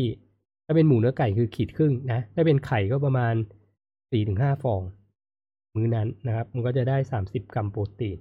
เพราะฉะนั้นทุกคนก็ต้องไปไปลองคำนวณดู นี้ก็อย่างคุณนงรักผมไม่รู้ว่าน้ำหนักเท่าไหร่นะครับ ก็ใช้สูตรเนี้ยในการที่จะเลือกกินแล้วกันนะ อย่างที่บอกว่ายี่สามทับหนึ่งหรือวันมิวเดย์แล้วจะให้กินโปรตีนให้ถึงจริงเนี่ยมันยาก ก็อาจจะใช้ตัวช่วยก็คือเวโปรตีนแหละ อย่างที่ผมใช้เนี่ย แต่ผมคือผมเน้นกินหลาย ๆ มื้อไงแล้วผม แต่ผมมากินสองกรัมต่อน้ำหนักตัวหนึ่งกิโลกรัมนะผมกินเยอะกว่ากว่าคนทั่วไปนะครับ กินสองกรัมเพราะนั้น เวมันก็จะมาช่วยตรงนี้แหละ แต่ถ้ากินวันมิวเดย์ก็แนะนำว่าลองลองดูพวกอาหารไอ้เขาเรียกว่าเวเสริมก็ได้ แต่ถ้าไม่จำเป็นจริงเนี่ย วันอื่น สมมุติว่าคุณนงรักบอกว่าทำยี่สามทับหนึ่งอาทิตย์ละครั้งหรือสองครั้งเนี่ย ก็ไม่ต้องสนใจมัน แต่วันอื่นเนี่ย กินให้เกินกินให้เยอะกว่าเดิมเท่านั้นเองนะก็อย่าไปซีเรียสนะครับ เอางี้แล้วกัน วันที่กินวันมิวเดย์อะอาจจะหนึ่งวันหรือสองวันต่ออาทิตย์อะกินเท่าที่อิ่มไปนะแต่วันอื่นเนี่ยกินโปรตีนให้ถึง หรือเกินไปนิดหน่อยนะมันก็จะมาชดเชยกันได้ โอเคไหมอย่างนี้แล้วกันนะคุณสุรีบางวันก็ทานสองมื้อบางวันสามมื้อแต่กลัวน้ำหนักเด้งขึ้น อ่าโอเคไม่ต้องกลัวครับ อย่างที่บอกคือน้ำหนักสำหรับผมนะ ถ้าคนทำ IF นะกินสองมื้อสามมื้อเนี่ย ประเด็นคือคนที่ทำ IF เนี่ยส่วนใหญ่ ไม่แท็กสารอาหารอยู่แล้วนะถูกไหมไม่แท็กอยู่แล้ว กินไม่ถึงแน่นอนนะครับ กินไม่ถึงแน่นอน ดูตัวเองในกระจกเป็นหลักนะบางคนเนี่ยน้ำหนักขึ้น แต่เตียวลงเยอะแยะ นะครับ เพราะนั้น เอาเครื่องช่างไปทิ้งครับจบคำแนะนำเอาเครื่องช่างไปทิ้งเลยครับ ไม่ต้องไปช่างครับ แล้วกินสองมื้อหรือสามมื้อเนี่ย กินเป็นอาหารคุณภาพไปทำสิบหกทับแปดนี่ทำได้ยาวเลยนะคุณนาจาส่วนตัวทานโปรตีนเกินแน่นอนคูณสองออกกำลังยิ่งบัมเบล โรลันนิ่งเป็นอะไรอันตรายเรื่องอะไรเอ่ยกินเกินสอง แน่นอนเลยใช่ไหม ชัวร์เลยนะ ก็ถามว่าเป็นอันตรายไหม ไม่น่าเป็นอันตรายครับ กินเกินสองแล้วไปออกกำลังกายถูกต้องแล้วนะครับก็อาจจะดูเรื่องอันหนึ่งแล้วกัน อย่า overtraining แล้วกันนะ อย่า overtrainingน้ำหนักสี่สิบเก้าสูงร้อยห้าสิบสี่ก็กำลังสวยแล้วนะครับ ก็ maintain ไปครับ ไม่ต้องไปชั่งน้ำหนักเลยครับ maintain ไปนะ คุณนงรักครับจ้าชัวค่ะ ไม่อันตรายนะครับ มันจะอันตรายยังไงอะ ก็อย่า overtraining แล้วกันอย่างที่บอกนะพยายาม balance ก็คือ อย่าง HIIT เนี่ยอะยกอย่าง HIIT เนี่ย อาทิตย์หนึ่งทำสองครั้งก็พอ อันนี้รู้หรือเปล่านะไม่ให้ควรทำทุกวันนะครับ ถ้าวันนี้ HIIT ปุ๊บเนี่ยทิ้งไปเลยสามวัน วันที่สี่ค่อยทำใหม่นะถ้าวันไหน cardio เยอะหรือ HIIT เยอะเนี่ย ก็ไม่ต้อง weight ครับ หรือถ้าจะ weight เนี่ยก็ให้มันห่างกันหกชั่วโมง นะแต่ดีที่สุดก็คือวันไหนเล่น HIIT cardio ก็ HIIT cardio ไปเลย weight ก็ไปเล่นวันอื่น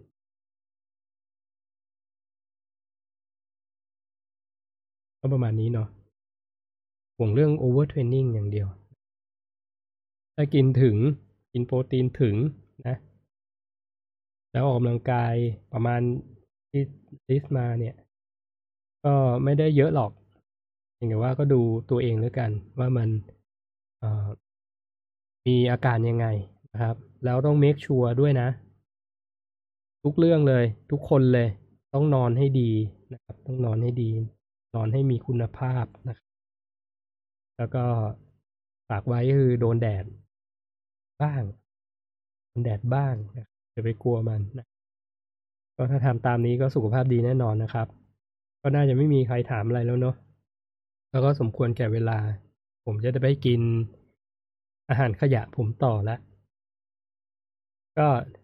เดี๋ยวไว้จะมาพูดคุยนะ อย่างที่บอกเมื่อวาน อยากจะนัดน้องตูนอาชัยมาไลฟ์ร่วมกันนะ มาอัปเดตกันนิดหนึ่งว่าในโปรแกรมเราแต่ละคนเป็นยังไงบ้างแล้วนะครับ ก่อนที่จะถึงวันที่หนึ่งกุมภาเราจะได้ทำไปพร้อมๆกัน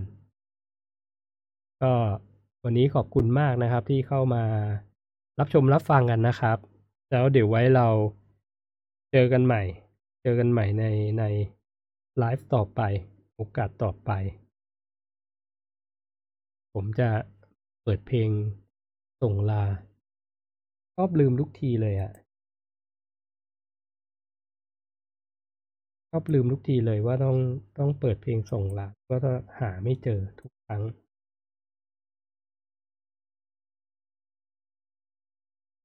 ปึ๊บ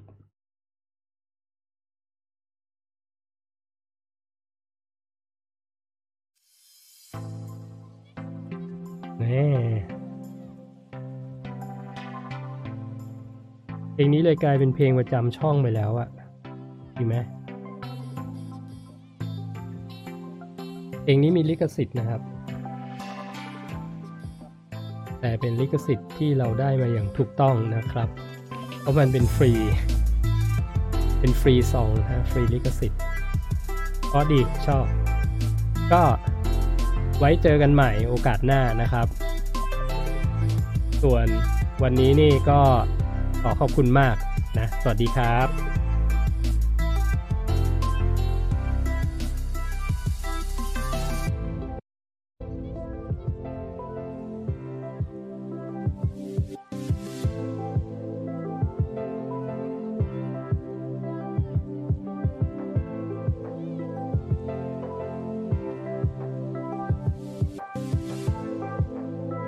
โย